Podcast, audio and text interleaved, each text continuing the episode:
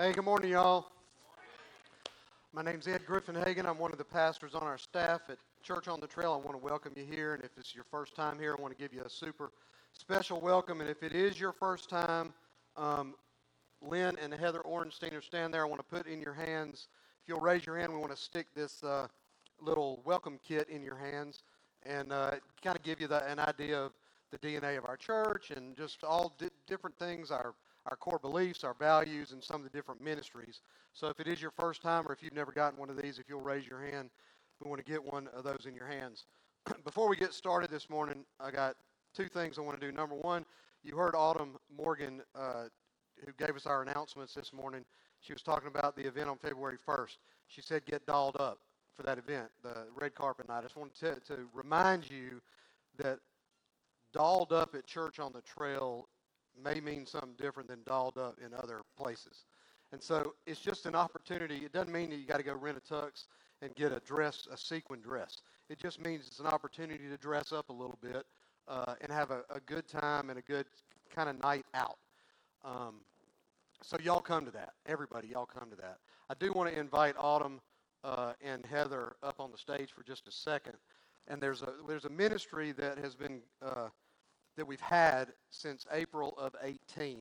So not quite two years, uh, and not quite two years yet. It's called Generations, and we, we haven't really shined a spotlight on that ministry. And so I want to just kind of tell you what uh, what Generations does. And Generations is not a ministry that meets, you know, every Tuesday at seven o'clock or something. Generations is is almost a, a reactive ministry that serves it's a foster care prevention slash family preservation ministry. And what we mean by that is generations, we get, um, we get referrals from Department of Family and Child Services when there is a child who is in danger of going into the foster care system, which is desperately broken, by the way. Um, and it's, it's, it's, it's a child that is not in, in harm's way from criminal kind of stuff or drugs. It's when there's a when there's a need, when it's a sort of a poverty thing, like the child doesn't have a bed. You know, if a mandatory reporter finds out that a child is sleeping on the floor, a teacher or somebody, they report that. They have to report that to DFACS, and, and, and DFACS will open up a case. They'll investigate it, and if that's if it's something like that, they'll call Autumn. And, and Generation steps in and provides for the need for that child to preserve that family because when a family gets busted up like that, almost nothing good ever comes out of that. And so generations, and these two folks lead that ministry, steps in, and I'm going to guess since April of 18, so not quite two years, would you say the number's probably a little over 100? Mm-hmm. Yeah, a little over 100 children uh, have been kept in their families because generations has stepped in and taken care of it. And I want, I want y'all to know that the, the DFACS judge in Muscogee County, um, Andy Dodgen, told us that there's about 100 cases a year in Muscogee County where that is the issue.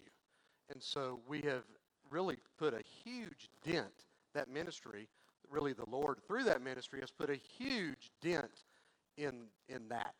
And so I just want to expose y'all to it the need for generations right now is 10 men in a truck. Not two men in a truck, 10 men in a truck. We, because those things have to get delivered. And you just, we need a kind of a, a, a call list, I guess, of guys that have a truck that would be willing to serve whenever there's a need. And it's in the neighborhood of once a week. Mm-hmm. Yeah. More, we never know when it's going to be. What? Saturdays. Yeah. Saturdays is delivery day. And we just need a, to, to have some men and trucks available that if they call you, yes, you can, or no, you can't, we need to have another person to be able to call to set that delivery up. And it's, it's an hour, hour and a half. Um, to get the beds over there, get them delivered. We always give them a Bible. And the Ronald McDonald House was nice enough in the last couple of weeks to give us a ton of toys, new toys that we'll be able to take toys with that. So I just wanted to expose y'all to that and say thank you to y'all for leading that ministry. It's a wonderful ministry. So, y'all, we're we're um, in week three of a series about following Jesus, and the series, the name of the series is "Not a Fan." not a fan. Last week, we asked three questions. We asked, Does your life reflect what you say you believe? Does your life reflect what you say you believe?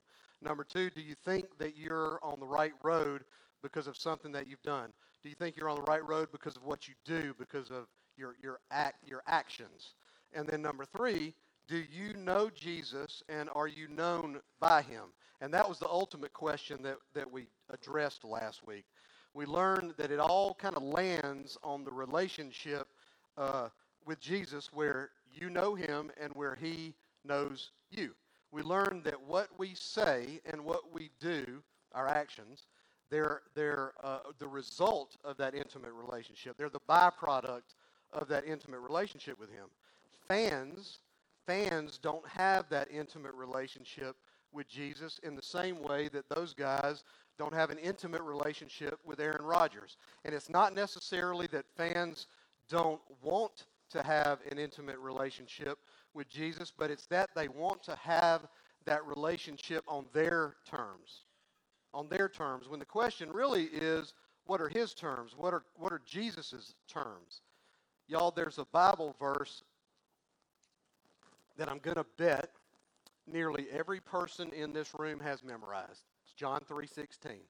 Probably everybody knows that just right off of the top of their head. For God so loved the world that he gave his only son that whoever believes in him should not perish but have eternal life. That is a beautiful, beautiful, rich, like super rich uh, passage of Scripture, verse in Scripture. In that one verse, that one verse, John 3.16, we read that, that God loves us, that he died for us, and that we have eternal life available to us. It is the most popular, I hate to even use that word, but it's the most popular uh, verse in the Bible. It's the most often quoted verse in the Scripture that is actually a verse. Statistically, the most often quoted verse in Scripture is God helps those who help themselves, which, as a matter of fact, is not anywhere in the Bible. But, but if you Google what's the most quoted verse in Scripture, the most favorite verse, that's what you find. The problem is it's just not in the Bible. Now I digress. Let me get back to John 3.16. All of us have probably seen an image like that. Some sporting event we've seen somebody holding up behind the goalpost or in the stands at a um, at a tennis match or I don't know wherever it is or at a golf tournament holding up just John 3:16. But have you ever seen have you ever seen that? You probably you probably haven't. You can probably quote John uh, John 3:16 in your sleep. It's just in your head. But I doubt that anybody has a clue what Luke 9:23 is. The words in Luke 9:23 are recorded in three of the four gospels in Matthew and Mark and in Luke. Three of the four gospels record Jesus' words. It is and the words are if anyone would come after me let him deny himself and take up his cross daily and follow me.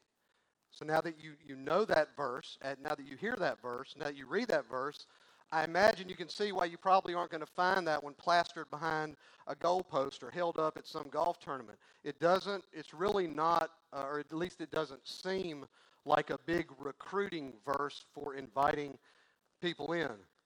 But the truth is this. Y'all, the reality is this that John 3:16 and Luke 9:23, they got to go together. They got to go together in order for there to be an accurate understanding of the gospel's invitation. They got it, they're linked together. The emphasis in John 3:16 is on believing. It's on believing. In fact, the, the key word in John's gospel is believe. He uses that word 98 times in his gospel.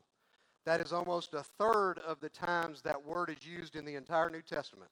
John uses it 98 times. Key word, y'all. It's a key, key word. So the emphasis in John 3:16 is on believe. The emphasis in Luke 9:23 is on following. It's on following.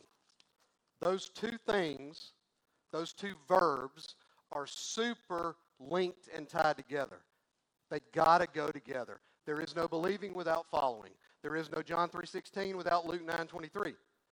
So the first 2 weeks of this series we've kind of looked at, at where we stand, each of us, where we stand in our relationship with Jesus. Today and next week at least, I want us to look at the invitation that Jesus gives us to follow him. Luke 9:23 is the invitation to follow him. If anyone would come after me, let him deny himself and take up his cross and follow me. That passage is pretty clear about his expectations. That passage lays out his expectations. It tells us the terms of a relationship with him so that you and I know exactly what it is that we're signing up for when we say yes to that offer. So we're going to dig kind of deep into that, that passage, into that verse. And it begins, his invitation to follow him begins with if anyone. If anyone. Anyone is a significant, extremely significant word here because it makes clear who it is that's invited. He is inviting anyone. Anyone is an all inclusive kind of word. Anyone means everyone. Jesus doesn't start this thing off, y'all, with this some list of prerequisites. His invitation to follow is addressed to anyone. And I believe that there are a ton of, pe- of people, a ton of folks, probably here today, who don't even realize that they're invited to follow. Here's what they think Not after what I've done. You just don't know. I, I, I just, I can't even tell you. You just don't know about my past. There is no way that he would have anything to do with me. There's no way that he would want me to follow him. Y'all, there, those folks think that they're not qualified, and as a result, never even investigate what it looks like to follow Jesus because in their mind, their past excludes them from that. Y'all, I remember a night on the streets a couple of years ago, 2017. And I may, maybe I've told this story before, I can't remember. And if I have, bear with me. So we're on the street and talking to a friend of mine that I had met in the fall of 2015 in the neighborhood two years before that. And this is where he was living. That's a loading dock on, uh, of a building on 3rd Avenue, 3rd Avenue and I think 16th or 17th Street uh, on a vacant building. A building actually has been vacant for like 20 years.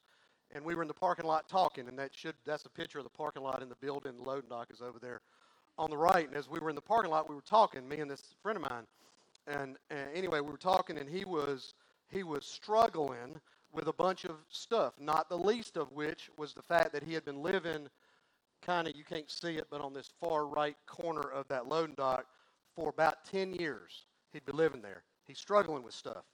The conversation that he and I were having kind of got spiritual, and I'm sharing Christ with him. I'm sharing the gospel with him because we have a relationship, y'all. It's, it's, it's a whole lot easier, and you have, you have a whole lot more credibility in sharing Jesus with somebody if you have a relationship with them. You're not just screaming about Jesus and they don't even know who you are. So there's a relationship with us, or he and I. Uh, and so I, I, shared that God loved, really John 3.16, I shared that God loves you, that he died for you, and that eternal life is available to you. And he said that there was no way in the world that God loved him. I said, he does, Mike, he does. He said, there's no way. And I said, he does love you, and he wants your heart, Mike. I, I asked him if he understood what I was talking about, and if he'd ever, um, if he'd ever asked the Lord to save him. And he said, I can't. He said, You just don't know what I've done. He said, I hadn't lived right. I'd done way too much wrong in my life, and so I can't. He doesn't want me. He just kept on saying, y'all, over and over, You just don't know what I've done. You just don't know what I've done. You just don't know what I've done. This is him. And, and, and, and, and I said, Mike, I said, Do you believe uh, that God created everything? And he said, Yeah. And I said, So you telling me a God that can speak everything into existence, a God that can that, that breathed life into man, a, a God that created everything that exists, everything that has ever existed, everything that ever will exist, are you telling me that that guy can't save you? He can create the whole everything, but he's not big and powerful enough to save you because you because you did so much bad. You were you were too bad for him that he does, he is not powerful enough to save you. I said, Is that, is that what it is that you're telling me? And he said he was too dirty. He said his family had already put him to the curb. Uh, they wouldn't have anything to do with him. And he said God wouldn't either. And y'all, the truth is, I have no idea about the stains in Mike's past. We talked a little bit about it, but I, I, at the end of the day, I have no idea. You know, I, I, I told him that he don't know what I've done. I don't know what he's done, and he don't know what I've done. And sometimes our mindset can be something like this because Jesus knows about the stains in our past, that he knows about the dirt that is all over us, that somehow that disqualifies us. Our mindset is surely that at least gets our name scratched off of the invitation list to be a follower. That he simply just wouldn't want us. So, y'all, last week we were in Matthew, the Gospel of Matthew. Matthew is one of the human authors of one of only four accounts of Christ's life in uh, the New Testament Matthew, Mark, Luke, and John. And so that's how we know him St. Matthew wrote the book of Matthew, wrote the Gospel of Matthew. Let me tell you that if any of Jesus' closest followers felt just like Mike did, it would have to be Matthew. When we're first introduced to him, it's Matthew chapter 9. And we're introduced to him as a tax collector, as a tax collector sitting at the tax uh, collecting booth. And he had long ago stopped trying to hide his stains. His messed upness Matthew's messed upness was significant enough that it is highly probable, almost for sure, that his friends and his family had long ago put him to the curb. At the very least, he was a massive disappointment to his mom and dad. They had way, ever felt like a disappointment to your mom and dad? Okay. They had way different plans, Matthew's mom and dad, way different plans for their son. And we know this because Mark tells us what his other name is, the Gospel of Mark. Mark tells us that his other name was Levi. And that name, Levi, tells us that he most likely would have come from the priestly tribe of Levites. That's where the priesthood came from in Israel. His lineage would have meant that he was set up to be a priest, that he was set up to serve the Lord as the Levites did in the Old Testament. Dad was a priest. Granddad, great grandpappy, they surely they were all priests. By the age of 12, Matthew should have had Genesis, Exodus, Leviticus, Numbers, Deuteronomy, the first five books of the Bible. By the age of 12, Matthew should have had all of those books memorized. It's likely, it's likely that Matthew tried to become a disciple of some rabbi, one of the rabbis. But if he did, if he sent in his application um, for like rabbi school, it was somehow it was turned down, or either he got in and then got thrown out. He somehow he didn't make the cut, he couldn't measure up. And the scripture doesn't tell us. Um, but he didn't measure up. Somehow, and I don't know why, I don't know how. Um, I don't know how it happened, but somehow Matthew got sideways. So instead of serving the Lord, Matthew decided to serve himself. He turned his back on his own people. He became a tax collector for the Romans. His job description, Matthew's job description, was like he unfairly would take money from his own people and give it to Rome. He was working for the enemy. Y'all, Rome was the enemy. The tax collectors would cheat people out of their money to line their own pockets. He was an outcast. Matthew was an outcast. Matthew, according to Jewish law, Matthew was ceremonially unclean. You didn't want to be ceremonially unclean in that culture. You were ceremonially, uh, ceremonially unclean. Matthew could not even go in the temple. Y'all, how stupid is that? The very guy that needs to be in there more than anybody else, theoretically, he can't even go because the leadership has deemed that he is ceremonially unclean. A tax collector couldn't testify in court. So if anybody was too far gone, it would be Matthew. And I think all of us have a little bit in common with him. We've all become, at some point or the other, disappointments in our lives. We haven't measured up. We hadn't made the cut. The Bible says all of us have sinned and fall short of the glory of God. We've said things that we shouldn't have said. We ever said anything you shouldn't have said? You can't take it back, y'all. It comes out. You may try to grab it, but you can't get it back before it hits the other person's ears. You, we've all done stuff, done things that we uh, totally wish that we hadn't. And as hard as we've um, scrubbed the dirt off of us. We just can't get it off ourselves. We can't. We're stained and we can't remove that. And I think, for Matthew, I think that he's trying to ignore the stains in his life by choosing the life of a tax collector. And isn't that how poor choices work? One mistake snowballs into the next, and eventually you're just like, what is, like, what's the point? Why even try anymore? Every day, Matthew would sit at his tax collecting booth on a busy street in Jerusalem. As a boy growing up, I promise you that Matthew never dreamt in a gajillion years that it would come to this. Now, I'm sure there were times, I would imagine there were times when he was honest with himself that maybe in the dark of night, laying in the bed, staring up at the ceiling, where he had to be full of guilt and full of regret, I would think. If, if only he could reboot his life, if he could just start over, maybe things would, would, would have landed or would be different. But what is it that he could do now? His stains were there, and they weren't coming out. It's a guarantee, y'all, that my friend Mike, as a kid playing ball and growing up and going to school, he never dreamed in a million years that he'd be living on the corner of a loading dock on a filthy mattress on 3rd Avenue. You don't know what I've done. You don't know what I've done. You don't know. He must have said it to me 500 times. And finally he said, Do you really think that God loves me? And my guess is that Matthew stopped asking that question a long, long time ago. He could never imagine in a million years that God still wanted him. There was no way. But surely Matthew had heard about this new rabbi named Jesus who was doing things a little bit differently. And then one day, this Jesus guy stops by Matthew's little tax collecting booth and he says two words to him. He just says two words to him.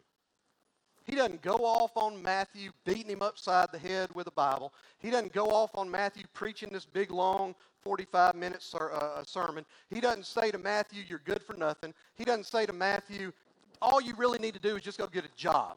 Just go get a job, a real job. He doesn't tell him any of those things. He says two words to him.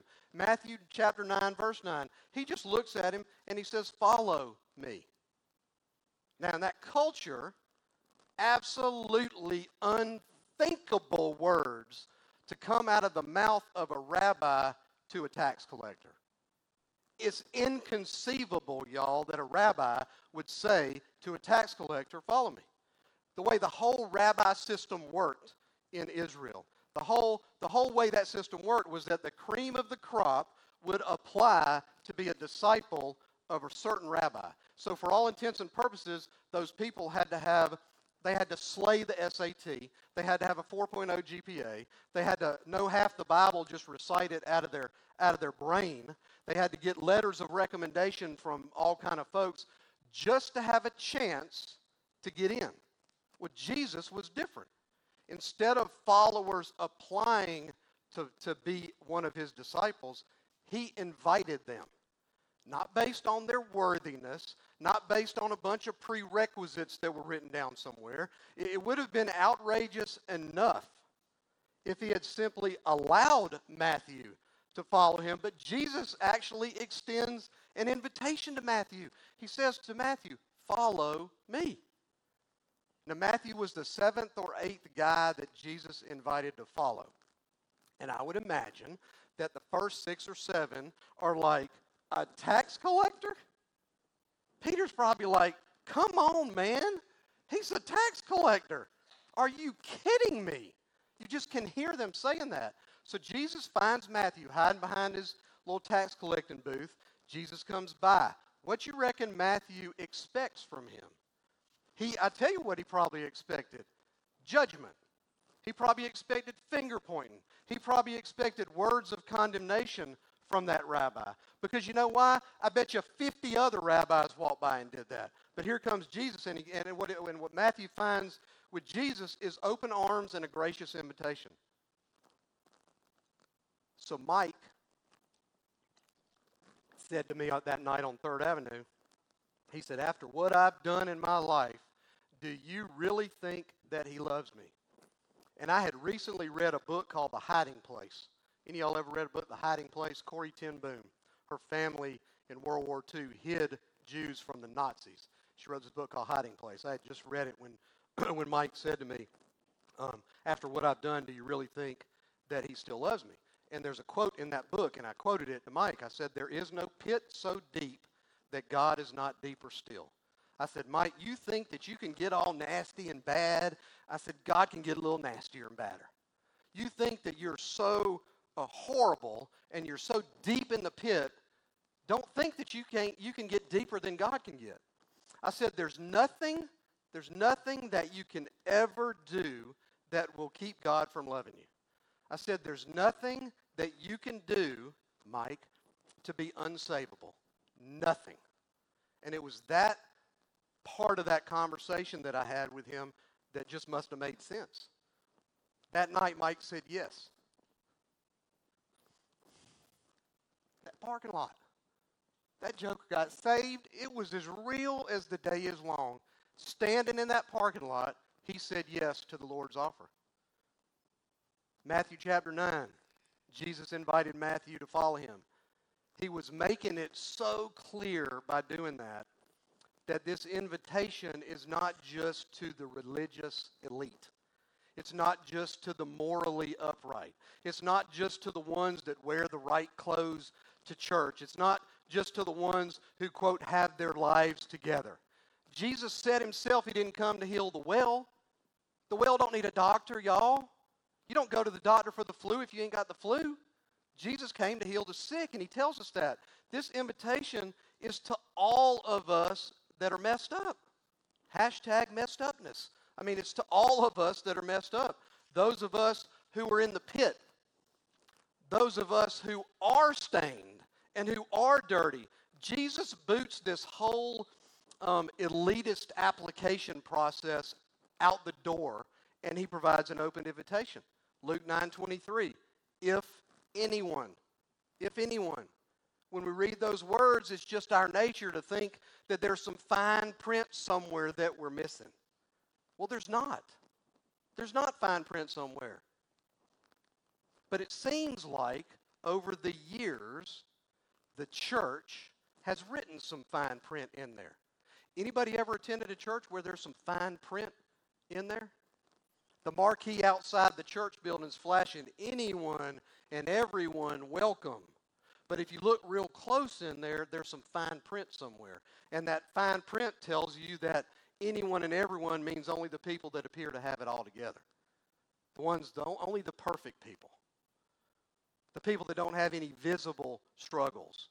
Anyone and everyone doesn't include people who are struggling with addiction who, who, or who just went through a nasty divorce. Anyone and everyone um, means people who dress right anyone and everyone means people from certain socioeconomic backgrounds. Only people uh, affiliated with a certain political party. Only people who, who have certain musical tastes. That's what you find that anyone and everyone means. Y'all, Susan and I, about 12 years ago, we were attending a church. Not this church. We were attending a church 10 or 12 years ago, Sunday morning we're sitting and worship had just started. Somewhere in the first song is where we were. And a guy walked in. I kind of caught him out of the corner of my eye. He walked in the back door of the church and he sat down on one of the rows back there. And he had blue jeans and a t-shirt and Atlanta Braves hat on. And he sat down back there on the back row. And two or three minutes later, I noticed uh, one of the elders in the church got up and he walked back there and he whispered something in this guy's ear. And then the guy walked down the row and went out the back door and left. And I'm like, what just happened? And so I eased out of my seat and I ran back there after the guy's name. His name was Mike too, as a matter of fact. But I ran back there out in the parking lot. I'm like, what just happened? Here's what he said to me. And I am so blown away that this actually happened, as did the story with Rudy last week. Did not happen, if you were here and you remember that. I said, imagine this. But this really happened, y'all. I ran out in the parking lot with this dude and I said, what happened? And he said to me, he said, that man told me that I needed to take my hat off that it was rude to wear a hat indoors and I was disrespecting Jesus. And so he said, so I left. And then he said this I really left because after hearing what he said, I knew Jesus wasn't anywhere near that church. And I thought, man. And all that really happened. He had a hat on.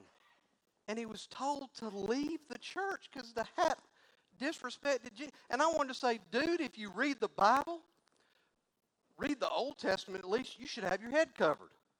So really, he had a Jewish yarmulke on, if you know what that is. But my point is, it really happened. He said that. Jesus invited anyone, invites anyone to follow him. But when they come to church, they often find some fine print. It seems like the message is this Yeah, we got to let you in here because Jesus said we do, but we're going to be keeping our eyes on you. And you can take it to the bank that the, uh, that's the way the other disciples felt when Jesus invited Matthew. What about his qualifications? You hear James saying, What about his qualifications? And, and you know, John said, What about his past? Jesus, surely, surely, that you don't really mean anyone. Y'all, but when Jesus says anyone, it turns out that he really means anyone. So here Matthew sits over here in his tax collecting booth, marinating over this Jesus guy's offer. No doubt that Matthew knew, he knew what that invitation involved. He understood that it meant giving up everything. Saying yes to following Jesus would mean saying no to his lucrative business. Anyone and everyone can follow, but not without giving up everything. Jesus says, Follow me, follow me. And the text in Matthew 9 9 is so simple. The response is so simple six words. And he rose and followed him. Follow me. And he rose and followed him. And so it is super important, y'all, for me and you to understand that the grace of God doesn't just invite us to follow. It doesn't just invite us to follow. It teaches us how to follow. And so, yeah, Matthew left his past behind and he started following Jesus. But it absolutely does not mean that he was perfect. And it doesn't mean that he became perfect as soon as he said yes to Jesus' offer.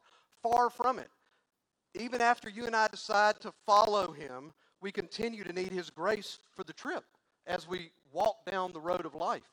Y'all, the truth is there are many, many, many days where I find myself by 11 or 12 o'clock in the morning living like a fan.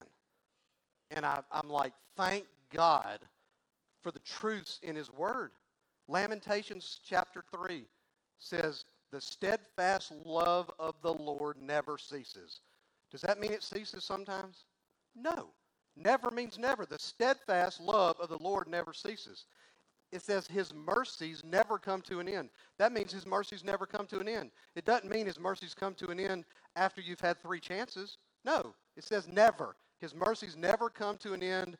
And thank God the next line says they're new every morning. They're new every morning.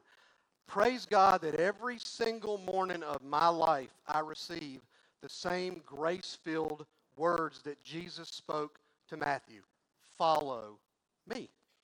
So, who's invited to follow him? Anybody. Sexual past? Anybody. Ex con? Anyone. Current con? Anyone. Recently divorced? Anyone. Super crazy left liberal?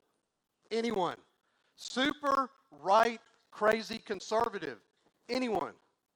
Rich man? Anybody. Poor man? Anybody. Alcoholic? Anyone. Pothead? Anyone. Meth head? Anyone. Crack addict? Anybody. Hypocrite? Anyone. Have, have any of y'all ever had a moment like Mike? You're in a pit because of your past. Have you had a moment like Matthew where you know you're guilty? Honestly, you know uh, really what you deserve. You know really what you got coming. Praise the Lord that Jesus' words are full of grace. He says, Follow me. And you think there's got to be some kind of mistake? There's got to be some fine print because doesn't He know who I am? Doesn't he know about my past? Doesn't he know what I did? Doesn't he know what I shot up in my arm? Doesn't he know what I smoked? Doesn't he know all that stuff? Doesn't he know that? As a matter of fact, he does know about all that dirt. He knows about all them stains. He knows about my stains and my dirt. And he died on the cross so all those stains could be made clean. And I can be flawless.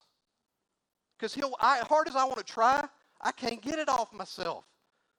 But he, the cross got it off. Y'all watch this little video. Y'all, that night on 3rd Avenue, I told Mike, I said that that the, the that the Lord knows every single thing that He's ever done. Every single thing. You don't know what I've done. I said the Lord knows Mike. The Lord knows every single thing that you've ever done. I said, and He offers you freedom from the slavery to those things. Y'all get that? He offers you freedom from the slavery to, uh, of your past. Whatever it is, whatever it is. I told him the Lord, I said, Mike, the Lord wants you to leave all of that junk in the pit.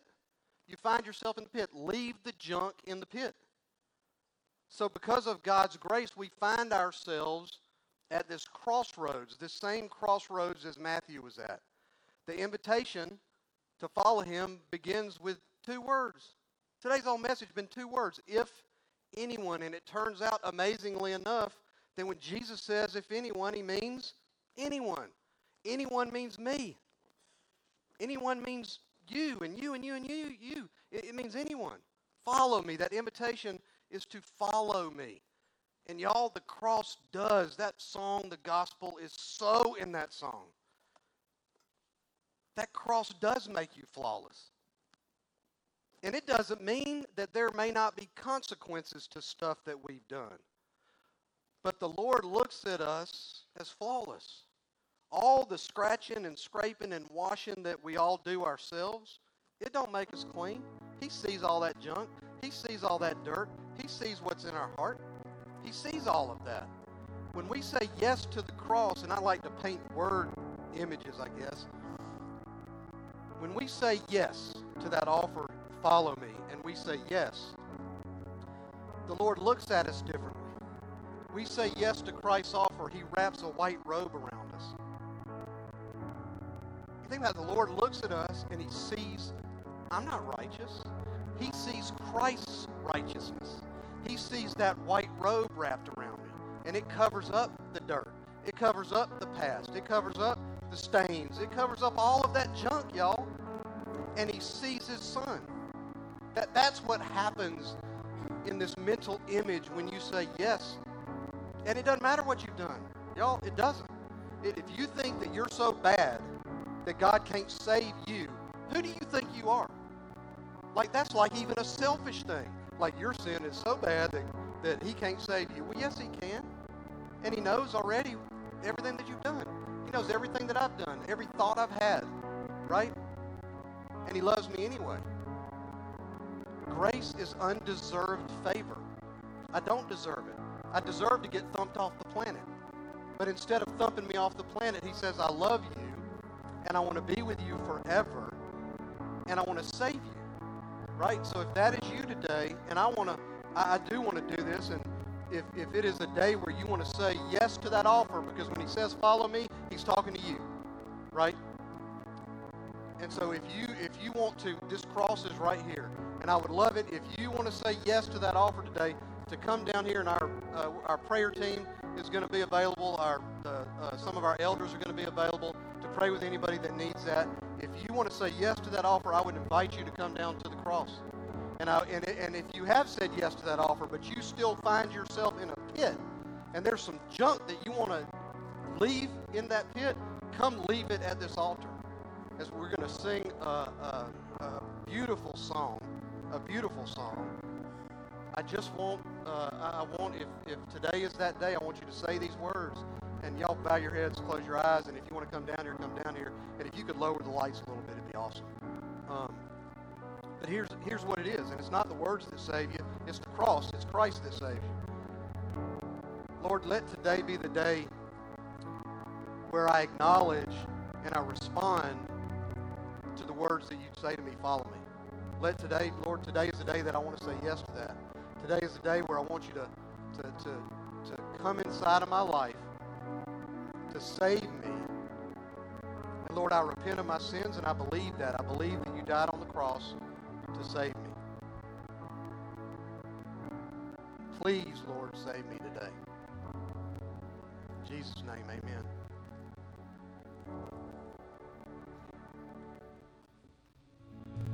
Y'all, let me pray real quick. And um, it was a powerful moment. And I would say if, if, you made a decision today, If today was a day that you said yes to the Lord, if you'll let us know that, you can let us know that by there's a connection card in the seat back in front of you.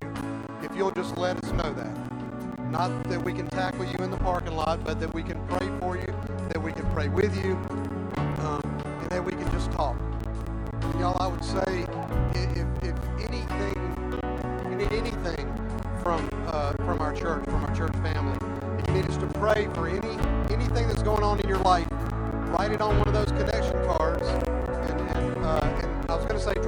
bucket, y'all, but we're not going to pass buckets today.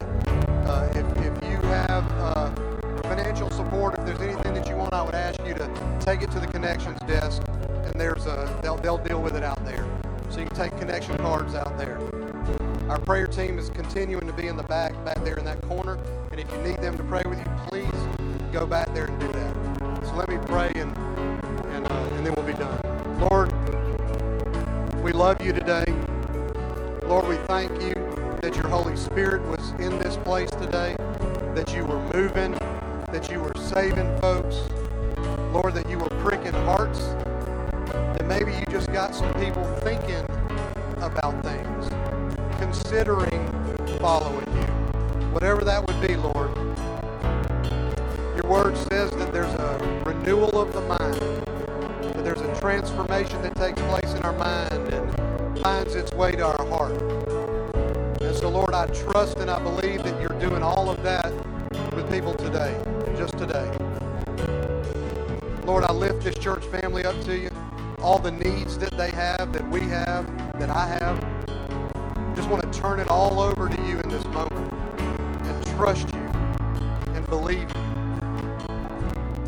Lord, I ask you to take care of us in the coming week, look after us, to protect us, to guide us. And so, Father, we love you. In Jesus' name.